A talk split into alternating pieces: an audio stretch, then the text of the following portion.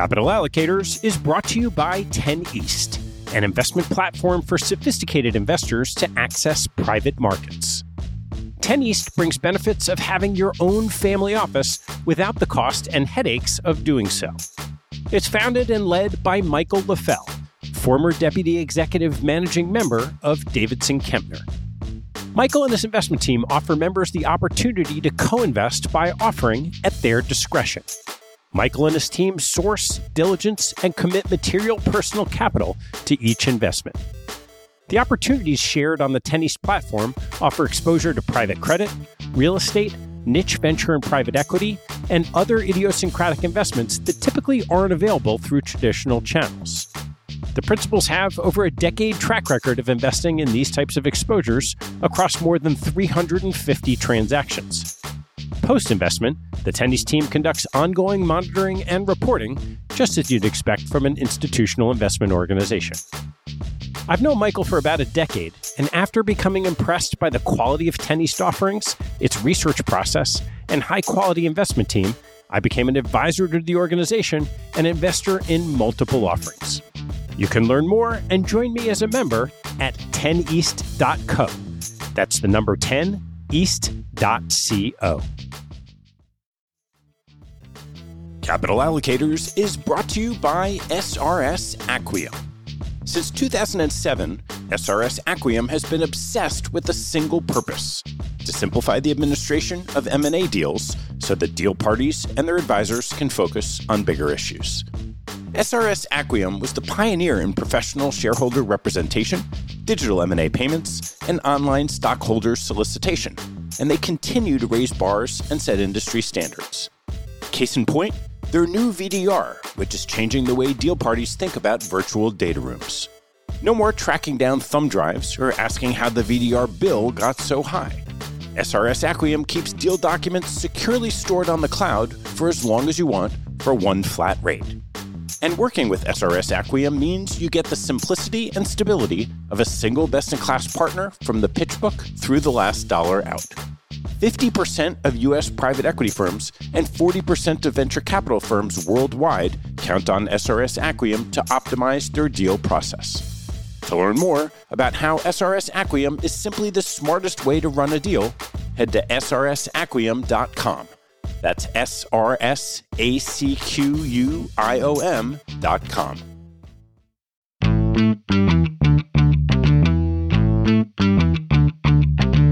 Hello, I'm Ted Seides, and this is Capital Allocators.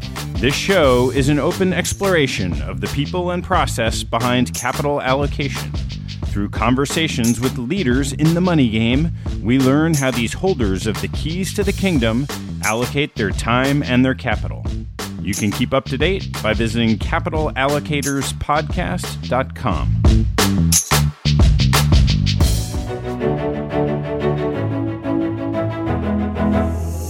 My guest on today's first meeting is Peter Kraus, the chairman and CEO of Aperture Investors, a $5 billion asset manager he founded after a storied four decade career on Wall Street, including heading the investment management division at Goldman Sachs and serving as chairman and CEO of Alliance Bernstein.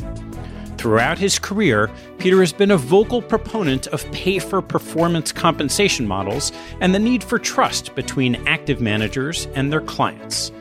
He ultimately decided that a successful culture of performance linked fees that properly aligns the manager and client could only occur in a new firm built from scratch. He teamed up with Italian bank Generali to launch Aperture in 2018. Our conversation covers Peter's career at Goldman Sachs and Alliance Bernstein, the structural problem of incentives in the asset management industry, and Peter's attempt to disrupt that structure. We then discuss his process for selecting managers on Aperture's platform, including screening, due diligence, and the nuances in idea generation, track record, value systems, and managing teams. Please enjoy my first meeting with Peter Kraus of Aperture Investors. Peter, great to see you. Good to see you. Thanks for having me. Well, I know you've had a long career in asset management and thought maybe we would start how you first got interested in investing. Well, in part a little bit the family. My father was a broker in a firm then called Bache and Company, and I had an early interest in stocks and bonds and financial matters. And the most significant epiphany in my early life, though, was I think in 11th grade. I convinced the principal of my high school to give me a closet, essentially. It had no windows, it did have a door. And in the closet, I basically wrote down or created charts for many different stocks and recorded the daily price movements.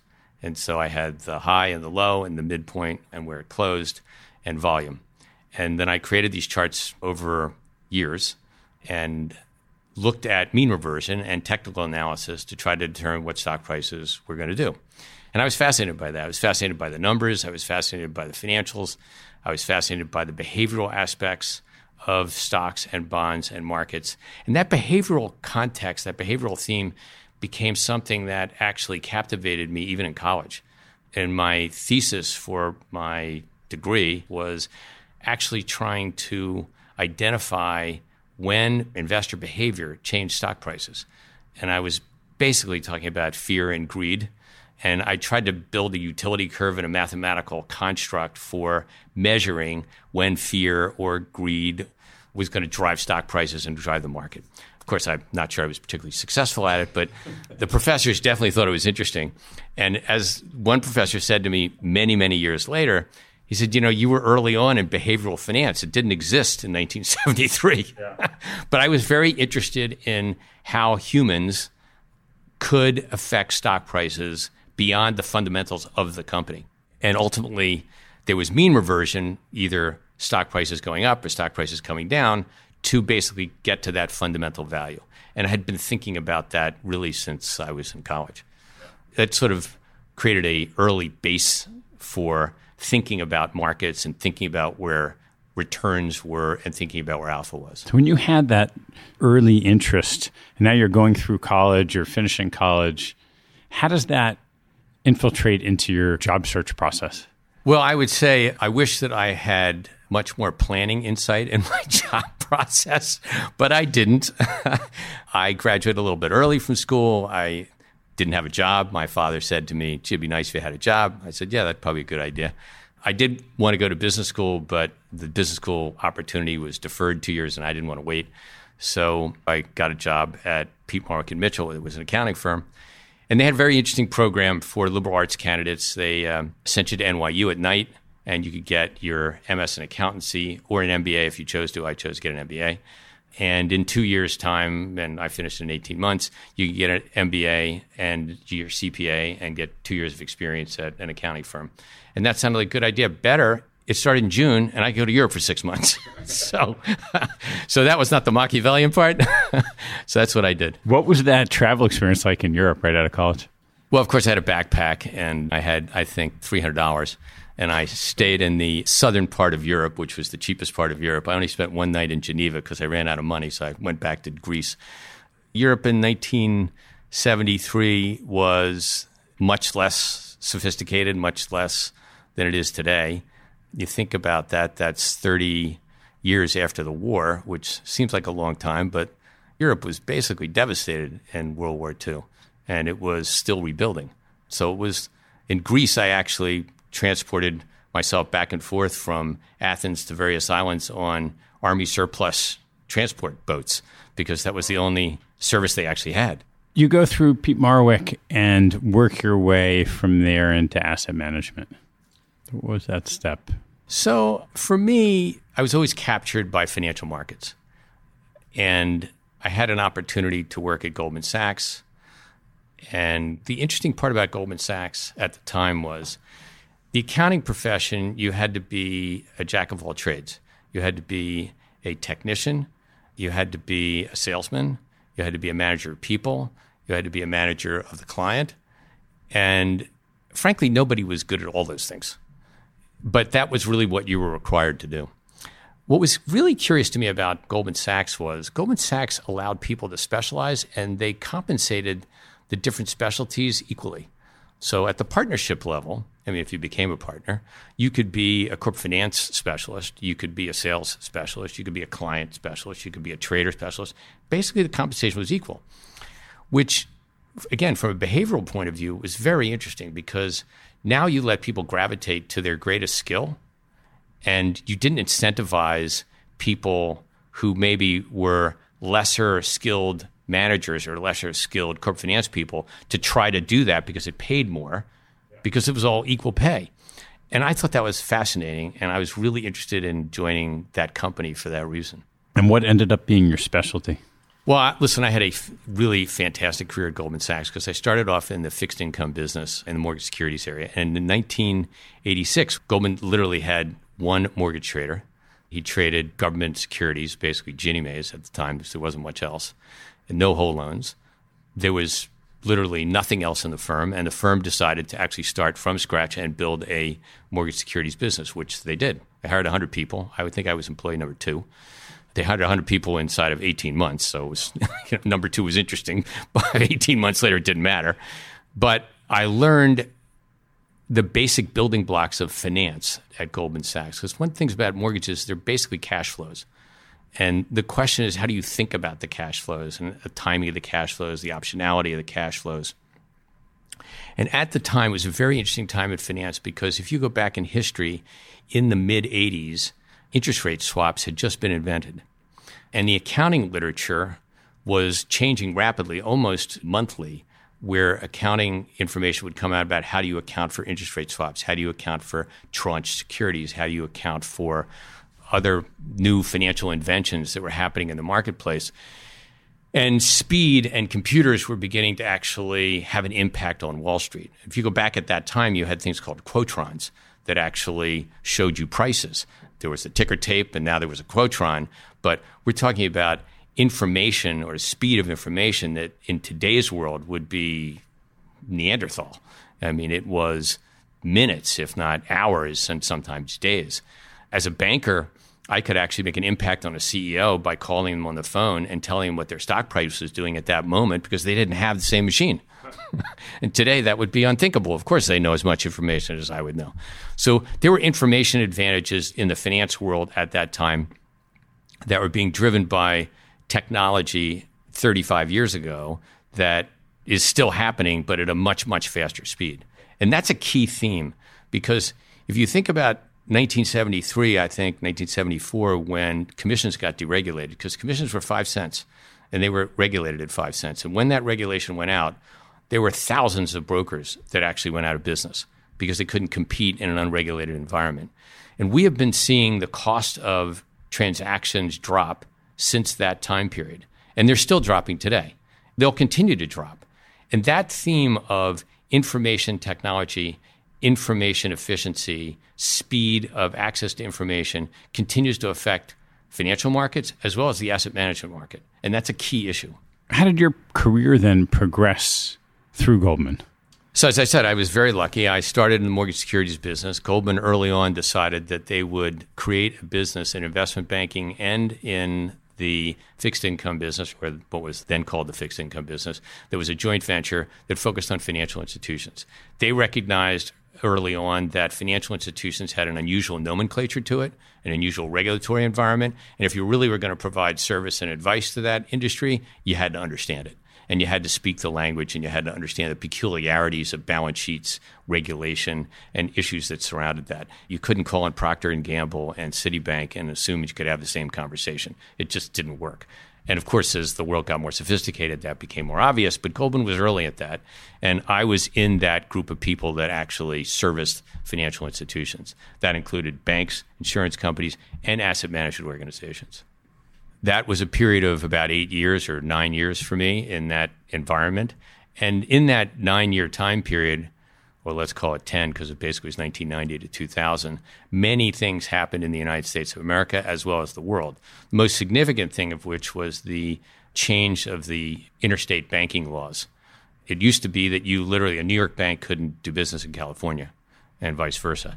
And you had all of these state banking pacts. And all of that state banking limitation went away. And when that went away, merger activity exploded. At the same time that that was happening, the asset management business, which was a small business in the 70s, not a large business, started to grow because savings started to grow and markets starting in the early 80s went through a long run of market expansion. And the asset management business started to become a significant provider of liquidity to the street. Whereas Wall Street was always an intermediary, but then now you started to see pools of capital that were big enough to actually drive demand and actually drive pricing. And so asset management started to take on a life of its own. And back at that time, alpha was obviously easier to earn, fewer competitors, much smaller amounts of assets. You know, hedge funds in the 80s and early 90s were some were large, some might have been multiple billions, but most were less than a billion dollars and produced very attractive returns because they were smaller pools with a lot less efficiency in the markets and a lot less competitors out there. So, what was the impetus for you leaving Goldman?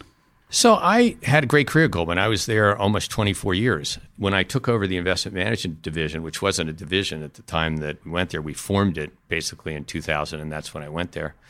I said to the division at the time, look, I'll be the last head of the division that comes from outside of the division. It really didn't make any sense that a division wouldn't be run by somebody who came from the division. And the asset management business looks like a simple business and it doesn't have a balance sheet. It's basically cash in and cash out. But it's basically an extraordinarily complex behavioral driven business because you're humans that are either building machines that are making decisions or humans that are making decisions. And humans are very complex. And not only are they complex, but their reactions to various different scenarios in the world is different each time because nothing is the same. And so human reaction, controlling human reaction, creating processes around human reaction and building a business that's based entirely on human talent, that's a really challenging and complex process. So most people looking at asset management think it's simple, but in fact it's extraordinarily complex. And as I like to say to people, if it was so simple, every manager would outperform. And we know that that's not the case. so it's actually a very complex and challenging business to run. And I was captivated by that. There were two things that drove me. One was the complexity of the human mind and the way humans behave. And going back to my even college years of how do you think about fear and greed and markets and identifying opportunities in markets. And then secondarily, just the fundamentals of investing, like understanding businesses, understanding strategy around businesses, understanding what businesses are going to succeed, what businesses are going to fail, and then how do you take advantage of that through investing. And those two things have been driving me for my entire career in various different ways. And they came together in the asset management business. And that was a great thing for me personally because I got to do something that intellectually captured both sides, both the behavioral side and the sort of quantitative finance side. So, why did I leave Goldman? Because you asked me that question. So, by 2008, I had been running the division for eight years, which in Goldman terms is usually a pretty long time. And I really wanted to run a public company that was an asset management business. And that was hard to do at Goldman for obvious reasons. So had a great career and was financially secure. So I decided that I would retire in Goldman Sachs words. So, so I did retire and I didn't know what I was going to do. And then the world blew up. I thought the world was going to change. I did not think the world was going to blow up. But it was pretty obvious by early 2008 that there were substantial financial strains. And there already had been changes in large financial institutions. Citibank had replaced their CEO, Merrill Lynch had replaced their CEO. There were significant fissures that you could see. And so I thought it was a good time to leave because there would be change and I could take advantage of that. I didn't think the world was going to blow up, but I sort of had the right idea. Yeah. And you landed? Well, so I really wanted to run the asset management business, but there was not a job that I thought that would be interesting to me. And John Thain, who was a great friend and remains a great friend, and who I had a tremendous amount of respect for, was running Merrill Lynch.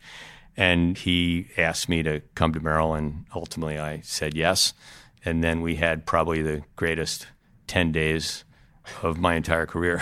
Which were those 10 days? I arrived at uh, Merrill Lynch, I think September either the 4th or the 7th. I don't remember which. Of 08. Was, yeah, of 08. Oh, boy. And it was a beautiful blue sky day.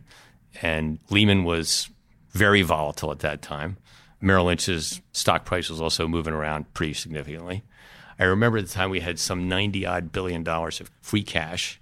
I tell you that because that 90 went to below 10 within a short period of time, just basically from mark to markets, not losses. And obviously we had to negotiate a extremely challenging 10 days or so where the world blew up and we sold the firm. And then, lucky enough, Alliance Bernstein needed a CEO, and they asked me to take that job. And that was one of the companies I wanted to run because AB was an unusual combination of three businesses. It was a asset management business with a real investment culture. It was a private wealth business with a solid capability in that space, and it was sell side research business. And I knew all three businesses. And I liked all three businesses. And they were all intellectually interesting to me. And I loved dealing with clients on the private client side. So to me, it was like if you could build a business for Peter Kraus, that would be the business. And so, what was it like stepping in, right? You're in the thick of it in 09. A lot of panic. I came even worse. I came December of 08. So, December 15th of 08, I took the job. It was a Friday. I signed the contract on Friday. I met with the management team on Saturday. And the Magic team was a little bit freaked out for two reasons. One is that they had a new CEO that they didn't know and didn't come from their business. And I knew that. I knew that would be an issue. I said to them at the time, I said, look, I'm not going to bring people into this company. I said, my job is to figure out which of you are in the right job and which of you are in the wrong job and to figure out how to promote the best people in the organization because I'm sure that there's enough talent in AB to actually run it.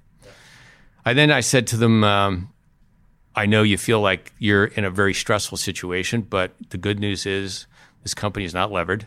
It's not going to go out of business. Our earnings are going to go down a lot. Our assets are going to go down a lot, but we'll survive. And having come from a levered world, I knew that was a key issue. Yeah. And that was not something that I think they really appreciated. And then we set about rebuilding the firm, and it took a lot longer than I thought. I had thought that the business could be stabilized and rebuilt within two to three years. By five years, I had a five year contract. The business would be back on its feet and growing. And I couldn't have been more wrong. And that's where it really started to dawn on me that there was a disruption in the asset management business, that there was really something going on that was not cyclical, structural. And what was that? Historically, these businesses were built on the basis of asset growth. So this is simplifying the business, of course, but large organizations would build many different products, so call them options, and they would allow the options to be available to the market. And then the market, meaning investors, would have a particular desire. They were worried about interest rates rising. They thought the U.S stock market was going to grow faster than everything else. They thought that emerging markets were on a tear, whatever their view was at the time. And if you had a manager that was performing well in that environment, you could gather a lot of assets very quickly. So your job as sort of the manager of that business was to create a stable platform and produce returns that were solid but have enough options that you could take advantage of the asset growth. Because the whole motivation of the business, the way the fee structure is set up, with the way portfolio managers are paid, is all based on asset flow and growth. And unfortunately, while we thought that performance based managers were really based on performance, they weren't either based on performance because their performance fees are based on total return, and total return includes beta or carry, and beta and carry are driven by asset growth.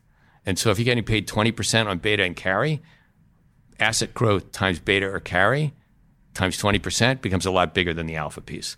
And so the whole industry has got this structural problem of growing assets. And the industry never, because up till call it the mid 80s, maybe the, even 1990, the industry didn't really struggle with performance that much.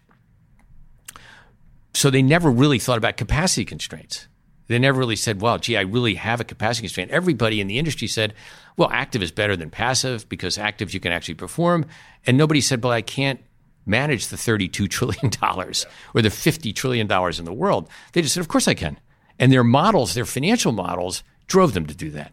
And so at AB, because AB was under such stress, it really gave me an opportunity to say, well, if I had a clean sheet of paper, what would I do? And is this cyclical or is this structural? And I didn't answer that question immediately. I struggled with that for a good four years. I kept thinking that this was a cyclical thing. I kept talking to my CEO colleagues in the industry who all said, well, passive will have its day and it will be in the fourth quartile and active will come back. And plus, you have innovation in the industry. People change all the time and they produce new products, and new products create excitement, and new products can gather assets. And if you're in the right part of the market, you sort of delude yourself into thinking that this is all about product innovation, selling, and a cyclical process. But it wasn't. It wasn't. And it took me a long time to figure that out. And at what point in time did you sort of draw the conclusion that now, okay, you're sitting at AB, but the drivers of the business model and the incentives are just wrong for long term success? There are three epiphanies for me. And I wish that I was smart enough to see them without having to have the experience of realizing you're wrong, but I'm not. And the three experiences were as follows, and they happened pretty much within a year. So, first was hired a manager who was a terrific manager, had a small amount of assets and a great track record. I asked him what his capacity was, and he said 25 billion.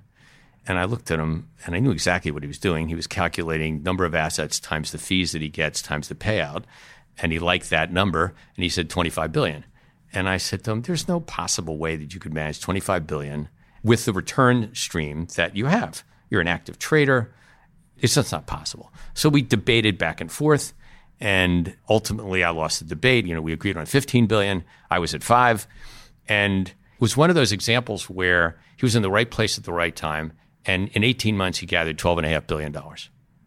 Fabulous financial result. Great for the firm, great for him. Client returns, not so good. And it just drove home the point that these businesses are not aligned with the client.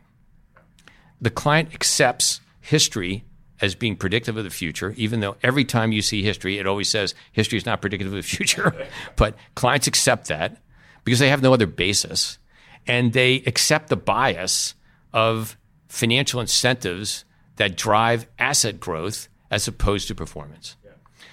So that was one example. That was one epiphany. Second was I was in a board meeting, and uh, one of my board members, who's a terrifically insightful entrepreneur, asked me in the board meeting, she said, if I were a tech entrepreneur in your field, I would regard passive as the perfect product. It's low cost, therefore it's cheap, it's easy to deliver, and it's ubiquitous. Why is that not disrupting you? And I had a five minute diatribe on why that wasn't the case. A couple days later, I called her on the phone. I said, You know, I was wrong. It is disrupting, and it's disrupting me, and I'm going to disrupt back. And she said, How? I said, I have no idea. I said, But if I don't, it's just going to eat me alive. And that was 2016 or 2015, maybe. And that's continued to happen. The third thing was I did a lot of analysis at AB with the information that AB had. AB was a company that's 50 years old. In the asset management business, that's a long time. We had a lot of information, a lot of data, and we were able to use that data to really analyze results and to look at various different ways in which portfolios could be constructed. So, for example, equally weighted portfolios better than the weights that managers pick. Oftentimes, they're much better. Are concentrated portfolios better than diversified portfolios? Yes. Is it a panacea? No. But on the whole, concentrated portfolios produce better returns, much more volatile. People didn't like volatility, so they would create the diversification because clients didn't like the drawdowns. But in reality, if you're actually producing results, then you would want a more concentrated portfolio. So I became very interested in the market dysfunctions because in the 15, 16 time period, you started to see quantitative models driving trading activity in short time periods.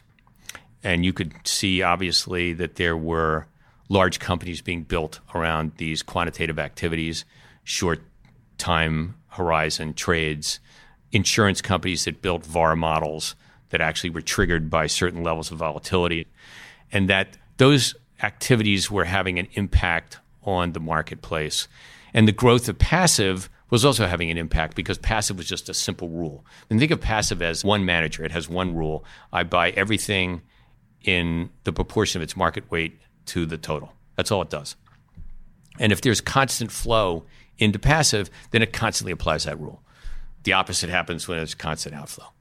So I went to see the SEC and Treasury, and I said, look, at some point, if the markets are large enough in passive, we could have a discontinuous capital markets function.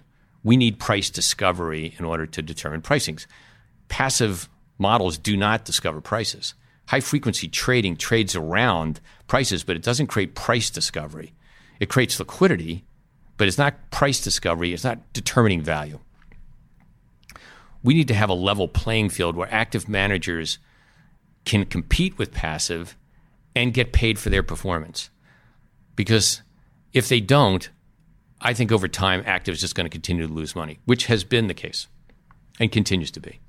Treasury said to me, he said, Well, do you have a model that shows where too much passive is too much? And I said, No.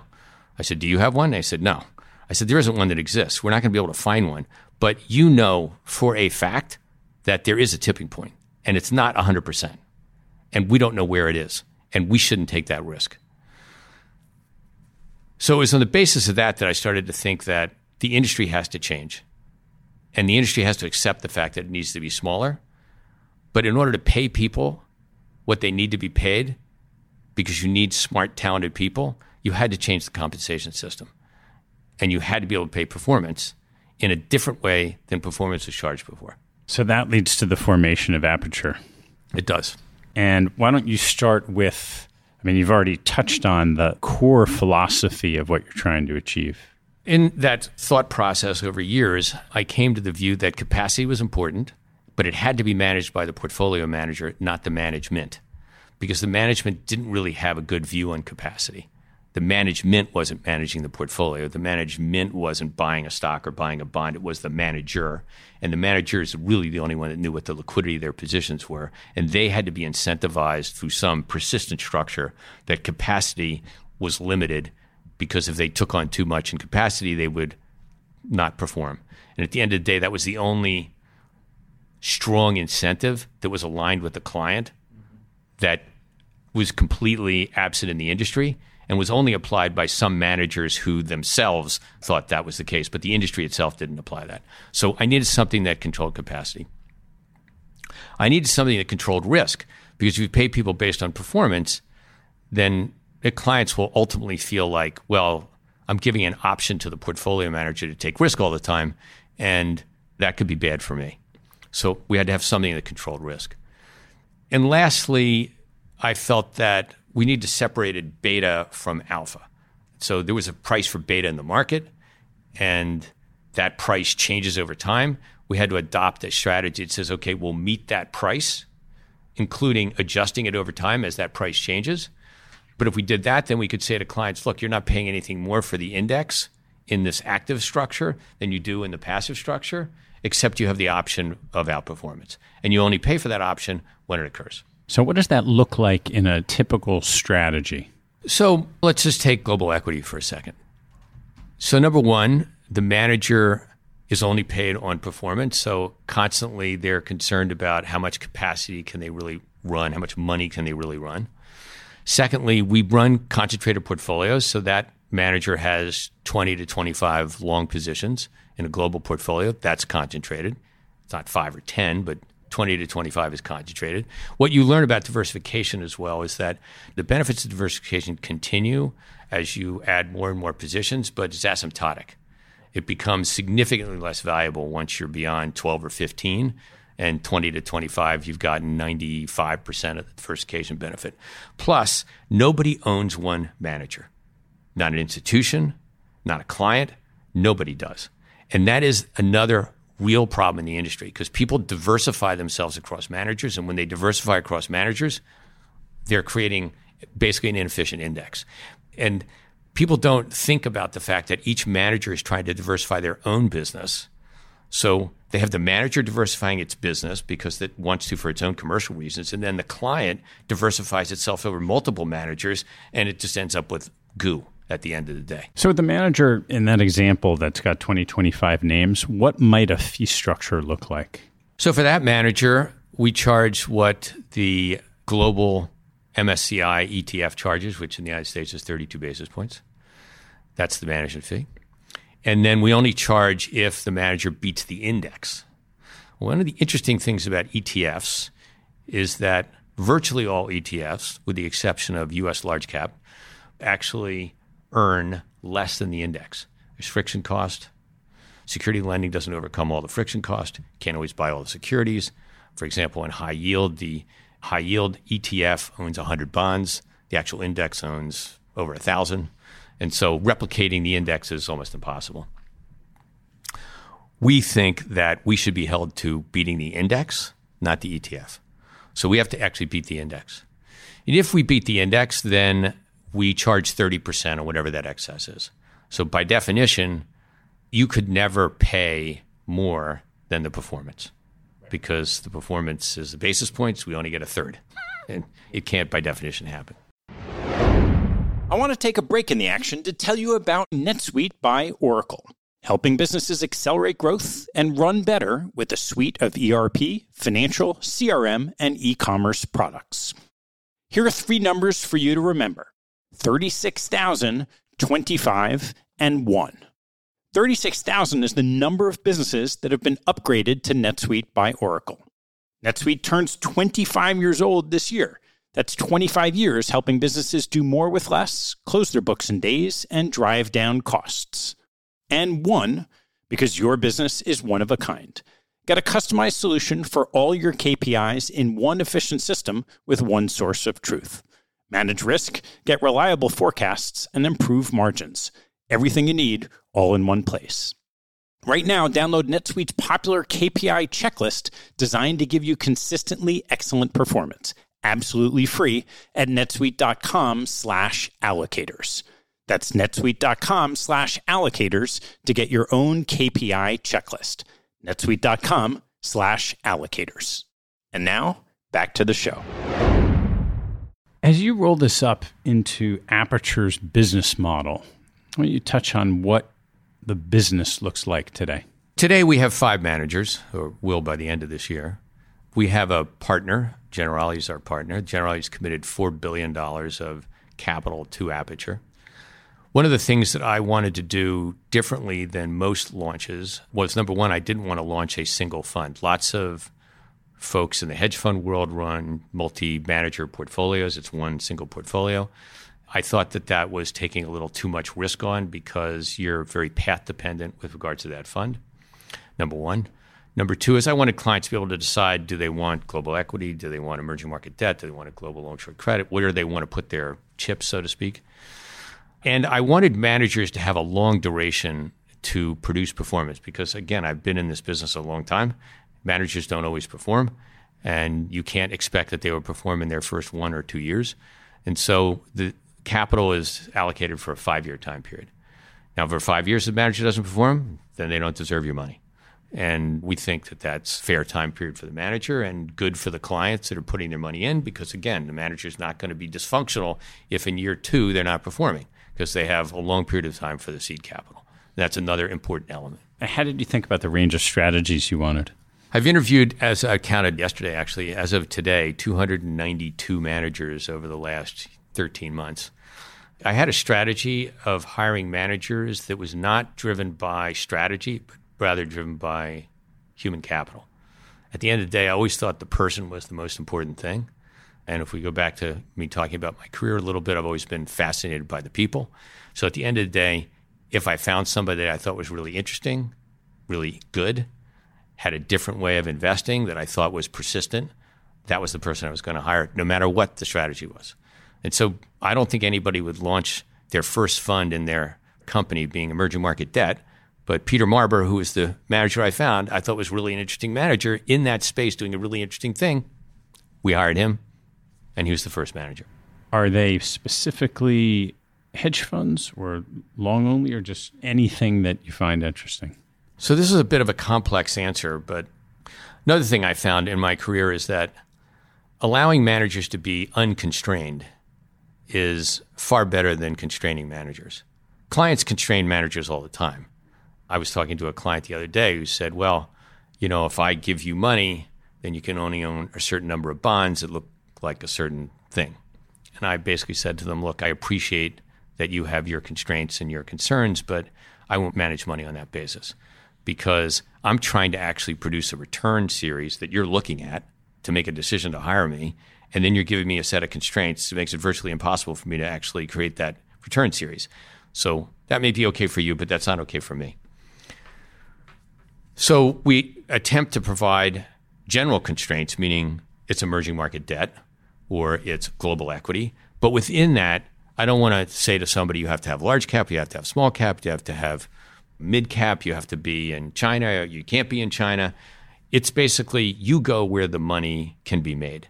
Because at the end of the day, I'm trusting that the manager who's spending all day long and all of their life trying to find a return is better at identifying where to put the money than me. Because I'm not spending that much time doing that. So, number one is each of the portfolios is a low level of constraints around it. That also means that if we want to be short, we can be short, but it recognizes or it has the, the following view that shorts can make money, but making money in a short means that the stock goes down when the market goes up. A stock that goes up 5% when the market goes up 10% is not making money. It's performing less than the market. And if you borrow that money and buy a long position that outperforms the market, you are creating returns for clients, but it's financial engineering. It's just taking the client's money and leveraging it and getting paid on the leverage, which personally I reject. Okay. I wouldn't say that people don't do it because they do. I wouldn't say that it's necessarily bad, but I don't actually think clients understand that one of the things they're doing in that case is accepting leverage and the risk that comes with leverage, which is very hard to quantify. So we've tried to create a constraint around our investing here that you can be short, but you're going to be short stocks or bonds that you think actually go down when markets go up, not just to reduce volatility. So that gets to the issue of hedge funds and whether they're credit or equity. So we are trying to disrupt the hedge fund market because the hedge fund market says in the long short world, I'm going to deliver to you a beta of less than one, lower volatility. But over time, I'm so good that I'm going to be able to produce equity market returns, or perhaps even better than equity market returns. So, over the last 10 years, I've watched hedge funds carefully, and I've been invested in hedge funds since, as I said, really the mid 80s. And they've changed dramatically in that time period. One of the problems in the industry today is the short positions. First of all, they're not 10 stocks, they're 40 stocks. They're 40 stocks because they have to limit the amount of capital they put in each position because they don't want to get blown up in the short. You can't hate 40 companies, that's impossible.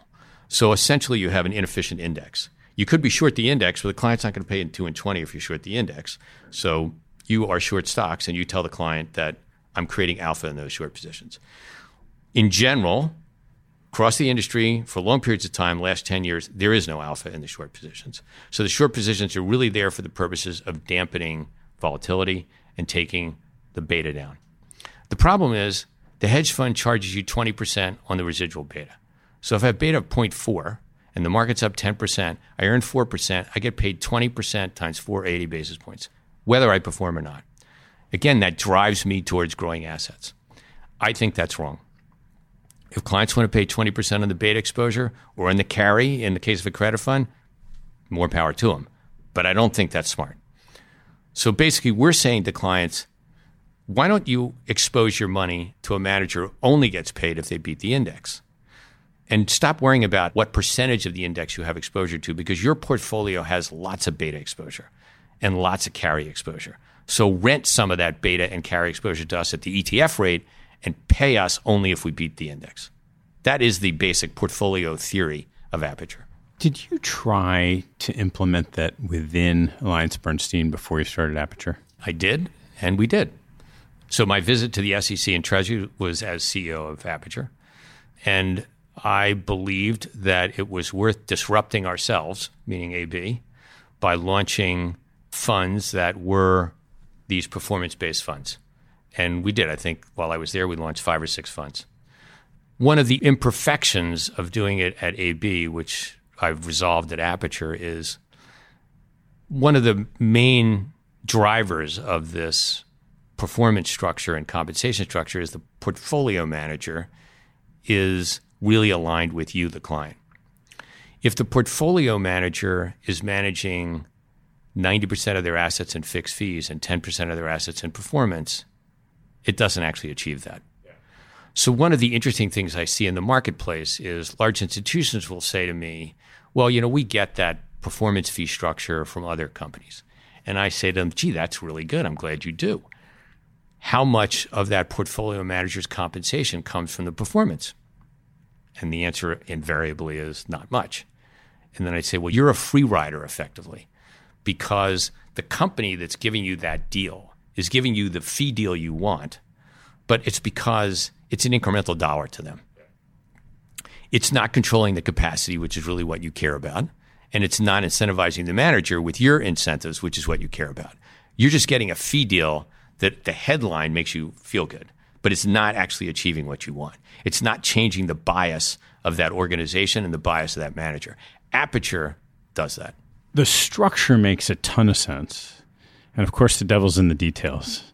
So, why don't we dive in on how you go about the process of finding these managers? And you could start with the 292 you met and what that funnel looks like.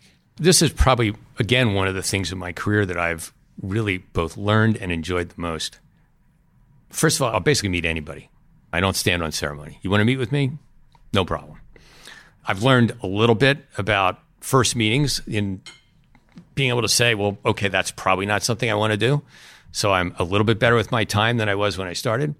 But I'm very open minded. I think that if you come to the party with too many constraints in your mind, you lose the advantage of thinking out of the box. So, number one is whether it comes from a headhunter, it comes from somebody I know, it comes from somebody who refers it, it comes from somebody who calls me directly, it comes from somebody at the firm who knows somebody else.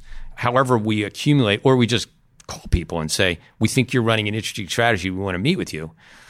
It's all of those different things. What I'm essentially trying to do when I'm interviewing these portfolio managers is understand number one, are they really risk takers? Because oftentimes the managers in the industry are actually not risk takers.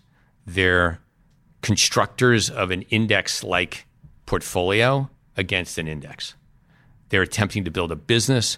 They're more businessmen than they are portfolio managers. And they aren't really comfortable taking risk. Secondly, I'm looking for people that are also strong analysts because I don't want a portfolio manager who's really just an engineer. They take analyst input, they organize it, they weight it, they think about how it looks in a construct, they figure out what their sector exposures are, their country exposures are, their weightings within those. They run the math. They look at their volatility, they look at their risk. They say, okay, that's a reasonable structure, and move on. That's not the analyst, that's the engineer. Portfolio manager has to be an engineer, but I also want him to be an analyst. I want to be able to ask them, what is this stock? Why do you own it? Why did you make a mistake with it? For them to be able to answer that question right down to the details. I would push on that a little bit. You've seen a lot of examples where you have talented analysts that don't end up having the chops to create proper portfolio construction around the relative conviction of their own ideas. So, how do you balance the two? It's a very good point, and it's a very difficult problem because what I'm leading up to is that the third component of a successful PM is that they also have trading skills. So, you need to be an analyst, an engineer, and a trader the number of analysts that can become an engineer and a trader is small. The ability to identify an analyst who actually can be successful being the trader and the engineer is very difficult to the point where it's hard to take the risk. I have done it, but it's hard to take that risk. And you need some proof of concept. So I think the challenge that analysts have is they've spent most of their career getting really deep on a particular company, set of companies, bonds, structures, whatever. They concern themselves to some extent of when I buy it and when I sell it because they have price targets.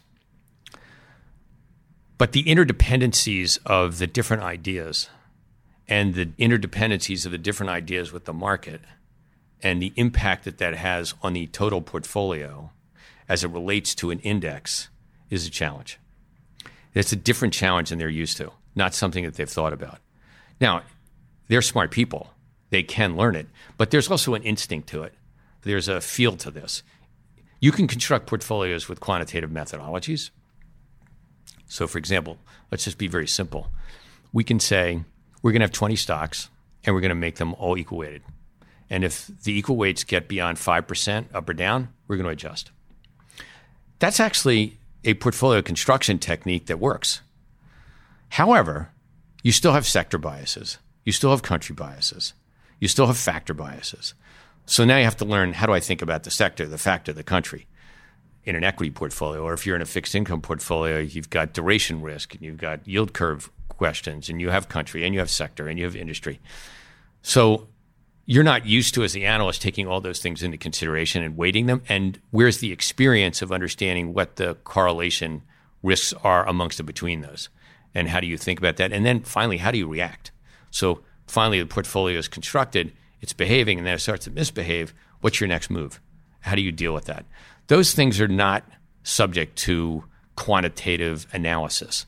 They really need to be driven by an understanding of the portfolio itself an understanding of the market, and then you have to make a judgment as to what direction the market is moving because momentum is going to drive those trades one direction or another.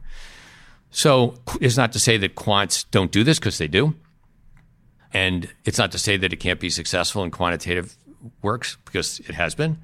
But we tend to look at the world fundamentally through human eyes, where quantitative analysis is a tool rather than a driver. And I'm looking for somebody that can actually integrate all those things. And that's why it's hard to go from an analyst to a PM. So when you're screening through potential PMs for Aperture, do you tend to look at portfolio managers that are more experienced so you can dive into examples of that? Or are you looking at someone who's been a very successful analyst who your intuition is telling you they have the chops to be able to trade and be a portfolio manager? So I've looked at both and I've actually hired both, interestingly enough the fellow that runs global equity technically had not been a portfolio manager, although he managed his position with portfolio manager skills. And actually, he ran a portfolio for us on Bloomberg on our Bloomberg system for I think 13 or 14 months. It was very interesting about that. This goes to allocating capital to managers. So, in the industry, just take a basic, simple situation you've got a financial advisor, you meet with your financial advisor, and your financial advisor says, We're going to buy manager A. What's the reason for that? Well, his three year performance is really good. Or maybe his five year performance is really good. And that's about the only part you listen to. And then he goes on with all the other things that he has to say. But ultimately, it's just based on historical performance. So we're very tied to looking at history. And it's the agency risk in us that is a huge bias in our willingness to invest capital. We have to see experience because if you invested without experience, people would say that's silly. And that's a human trait. That's actually fair. It's not an unfair thing. But experience has its own bias associated with it. And escaping that bias is also a challenge. So, with regard to this one person that I did hire, I actually watched him perform. And when you watch somebody perform, meaning they tell you why they're buying something, what the thesis is, why they're weighting it that way, why they're selling something, then you can actually see does that play out? And more importantly, you can see when it doesn't, how they react. Do they rationalize the position? Do they say, well, yeah, I said that, but I think this now? That's not very appealing. Or do they say, yep, yeah, that's what I thought. I was wrong. I sold it. That's much more appealing. So you can have those conversations with managers who have experience and you can ask them those questions and they will give you those answers, but you're not seeing it real time. When you see it real time, there's a much higher level of conviction that that's a manager that you want to invest in. How does that recruiting process work? Where, on the one hand, as you hire someone, they want to manage money. On the other hand, this is an example of you said, well, they're running a shadow book for 13 months. How do you bring those different people in and convince them to come?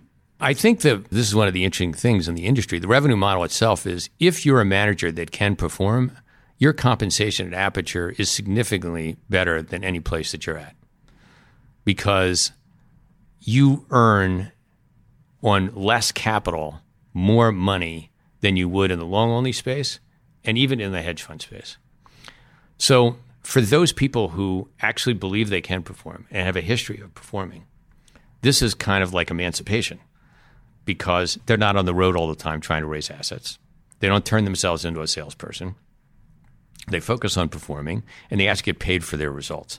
They know they're not going to perform every year, so they're prepared in some years not to make any money. So they have to understand that. And that also, understanding that person, finding that person is also interesting. I had a CEO tell me, one of the big companies, said, Well, never get a good manager. And I said, Why is that? He said, Well, because good managers know that they don't perform. And so I said, so, what are you telling me? I'm not going to get a good manager because the managers I'm not going to get are people that know they're not going to perform and aren't willing to actually bet on their performance. Guess what? I don't want that manager. I'm actually trying to figure that out when I talk to people. Are you really a risk taker?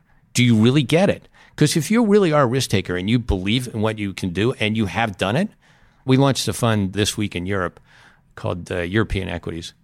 He was at JP Morgan for 12, I think 17 years. He ran a portfolio for 12 years. His cumulative average performance was 800 and some odd basis points.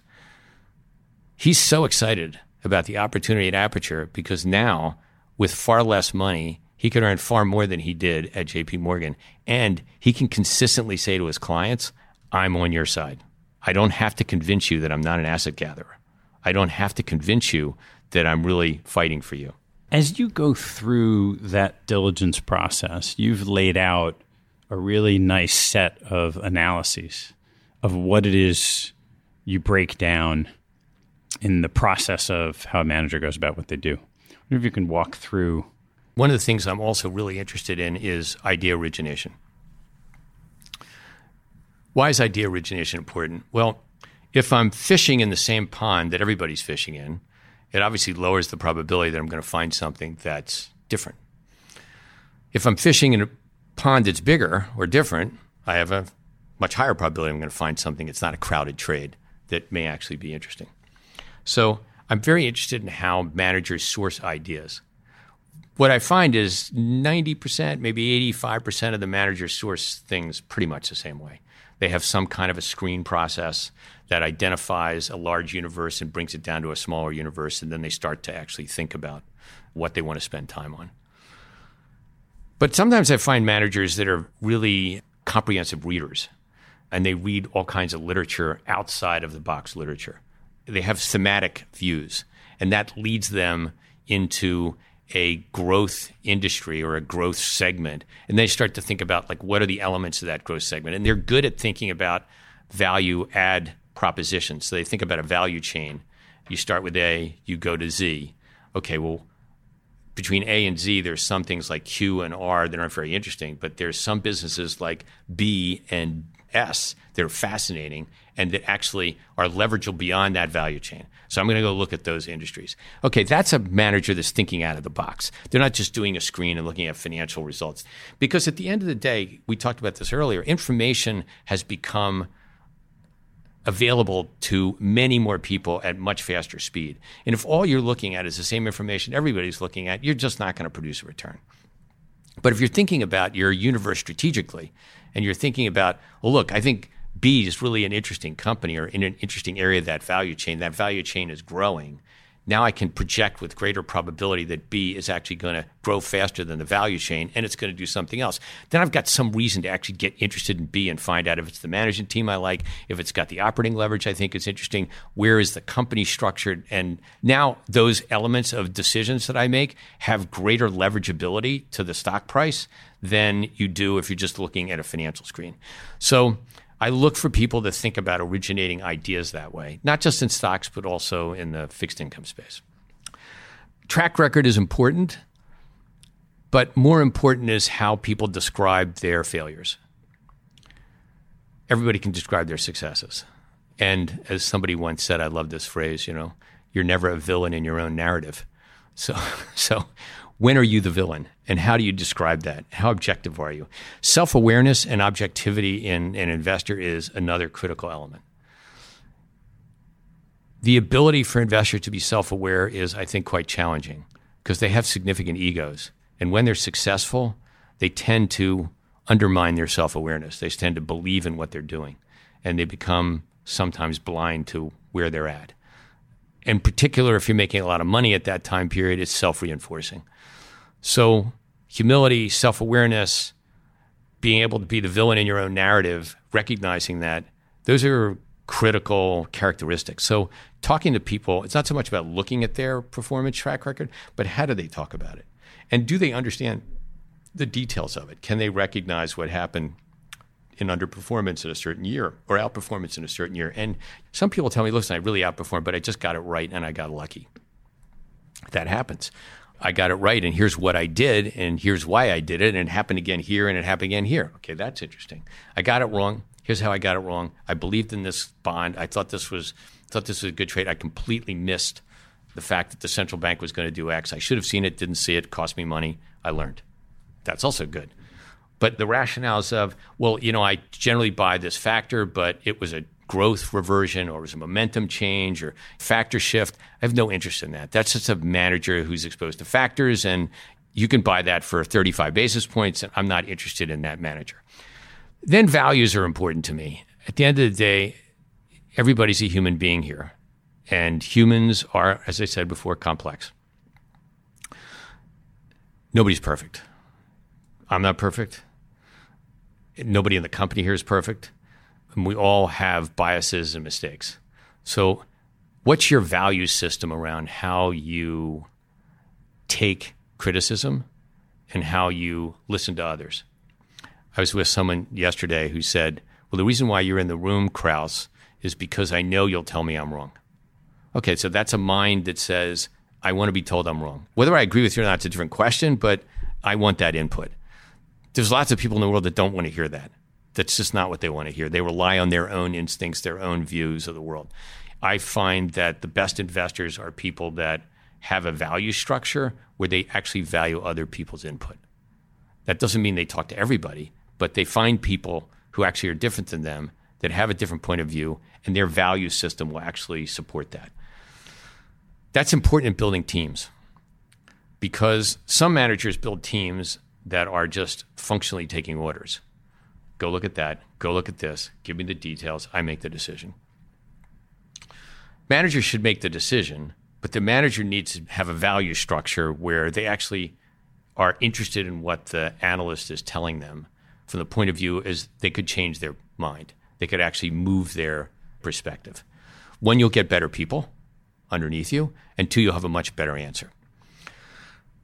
Three is on the value side is are you willing to run a team where you compensate people for their real input and you make them a part of their team? Or at the end of the day, do you think you're the only one making the decisions? And if somebody pushes you on compensation, you just let them leave. I don't want that person. So you have to discover how people run teams and how they think about that. And by the way, managers are perennially bad man- people managers. I mean, that's not what they do. They're introverted, they're not very outgoing, they're highly analytical, and the people around them are exactly the same. So, how do a bunch of introverts actually interact effectively? That's a challenging structure, a challenging situation. Again, trying to understand how does a manager do that? Then managers have to be able to evaluate their own people and fire their own people if they don't work. Because at the end of the day, you're not going to pick everybody that's going to work. Even Aperture, I'm going to pick people that aren't going to work, and I need to be able to be able to figure that out. There's so much depth into these layers of assessments of the people and how they're managing the team and how they're going through the process and how they're trading. How much time do you spend with one of your managers before you decide whether you want to make them an offer to come? So I've been calculating that I spend personally an average of about 30 hours.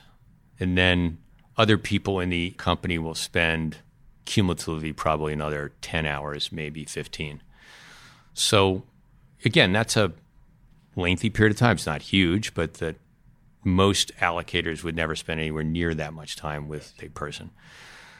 It's a little bit like uh, concentrated investing. You know, if you get to spend more and more time with people, you have a better chance of actually getting the judgments about the people right. I had this epiphany as a banker. Said to myself one day, you know, I've been calling on you for 10 years. You're the CEO of some company. I've known you for a long time.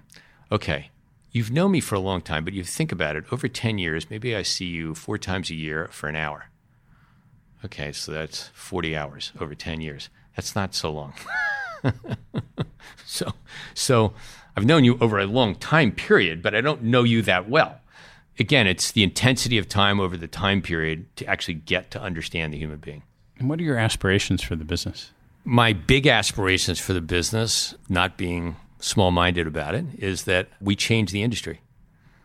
We actually get allocators of capital to recognize that they're choosing from a pool of managers who have a bias towards growing assets, which undermines the performance that the allocator is trying to achieve. And that as the allocator, as the owner of the asset, you need to demand that the managers change their business structures. And we're trying to show people that it is possible to run a high quality asset management organization with global talent that's at the top of the class, producing returns with a different fee structure. Well, how can one of these prospective managers find you? Well, that doesn't seem to be a challenge, but it's peter at apertureinvestors.com. so that's not a hard email either. I'm happy to talk to anybody, as I said before. All right, let's turn to some closing questions. What's your favorite hobby or activity outside of work and family? Well, my wife and I have been avid collectors of contemporary art for 40 years. And I'd say that that has gone from a interest to a hobby to perhaps even an addiction. we go all over the world. We look at art pretty much every weekend. There's an interesting aspect to this, at least I think it's interesting. The investing process is a creative process, and art is a creative process and trying to understand art as a creative process and as a nomenclature, because artists have a nomenclature. And the question is, can you read it and understand it? Is, I think, where the intellectual interest for me lies. And I've had some really interesting experiences over the 40 years. For example, sometimes there's an artist that I look at, or we look at, because my wife and I's rule is we both have to like it, and we hate it. Literally hate it, active hate. And I've learned that active hate is actually as good a reaction as I love it because it's moving you. It's actually having an emotional impact on you. You know, if you look at something and say, eh, it's interesting, maybe yes, okay, fine. You you can pass that. But if you actively hate it, it's really having an impact. You really have to think about it. The part about collecting that I like the most is trying to push myself into an area of discomfort because you tend to buy things that become familiar to you because I know that, I feel comfortable buying it, the image makes me feel good. Okay, so that's like a consistency, but it also narrows your vision. So going back to the idea of origination, how do you think out of the box? How do I find things that actually disrupt me? And how do I stay current in what's thinking? Another view of art is that art is essentially a set of iconic images that are reflective of the time that you're living in.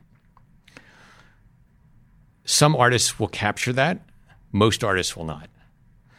So, if you can find a way through time of collecting artists that capture the iconic imagery of the moment, and if you've been collecting over 40 years, that's actually pretty interesting.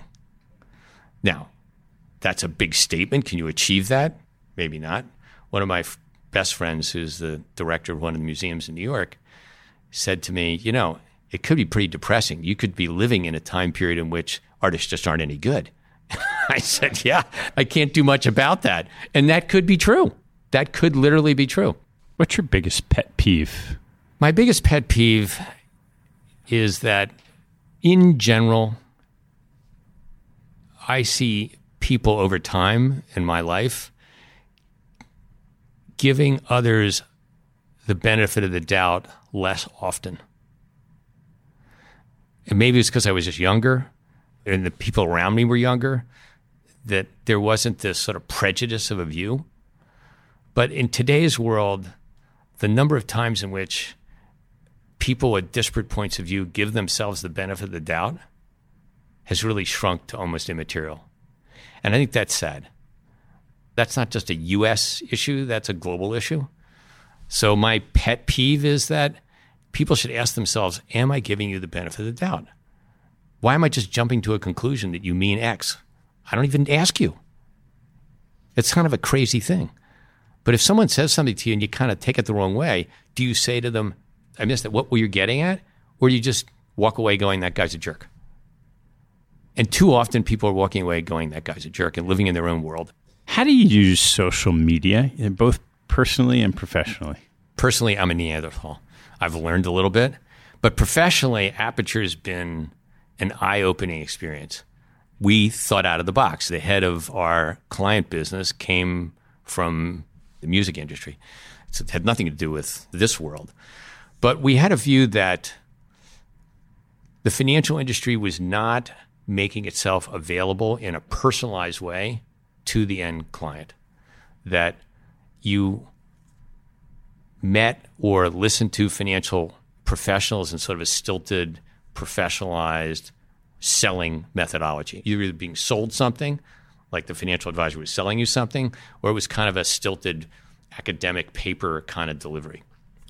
We think we're building real intellectual capital inside of Aperture, and we wanted to offer that intellectual capital to our clients, our prospective clients, in a way that they could understand it.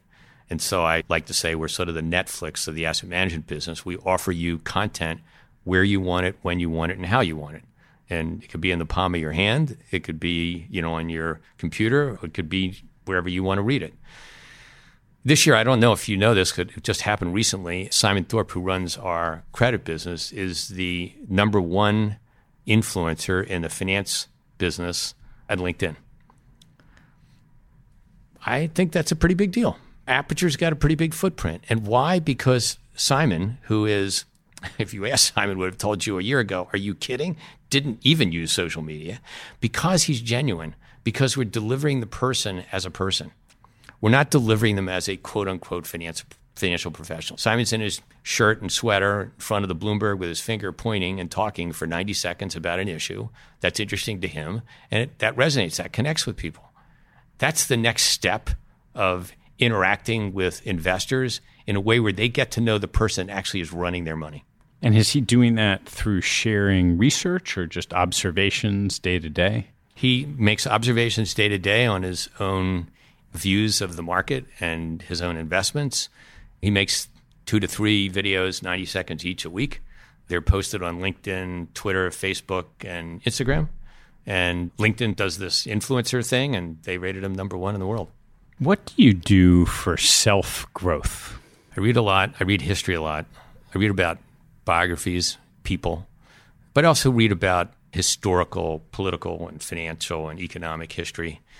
I do believe that history rhymes, doesn't repeat, but it does rhyme. Geography matters. It's not an immaterial thing. And it helps me reflect on my own mistakes you know, I try to analogize between things that I've done and things that I read about and where did I go wrong or how could I have done something better. I don't read the self help or the business stuff. I really read actual history because I think it's through the history that I find the rich context that is easier to analogize to what I'm living in today as opposed to here are the 10 points of success. That doesn't make that much sense to me. I try to read literature, but I'm not very good at that. I went back and read 1984 last year. I mean, I think I read 1984 in high school, so so so you can't say that I ever read it. Chilling, depressing, fascinating because at the time it was written. If you think about post World War II in the UK when he wrote that book and what he said, fascinating, really fascinating. What teaching from your parents has most stayed with you? My mother said to me, "Never have any regrets. And that's a key element in my career decision making. Great. All right. Last one. What life lesson have you learned that you wish you knew a lot earlier in your life? It's never as good as it seems, and it's never as bad as it seems. I think if I'd known that when I was 18, might have been a little easier on myself. Great. Peter, thanks so much. Really enjoyed it. Yeah, me too. Thanks so much. Thanks for listening to this episode. I hope you found a nugget or two to take away and apply in your investing and your life. If you'd like what you heard, please tell a friend and maybe even write a review on iTunes. You'll help others discover the show, and I thank you for it. Have a good one, and see you next time.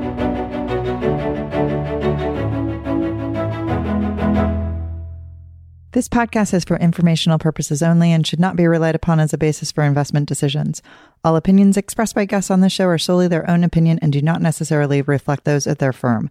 A manager's appearance on the show does not constitute an endorsement or investment recommendation by TED or capital allocators.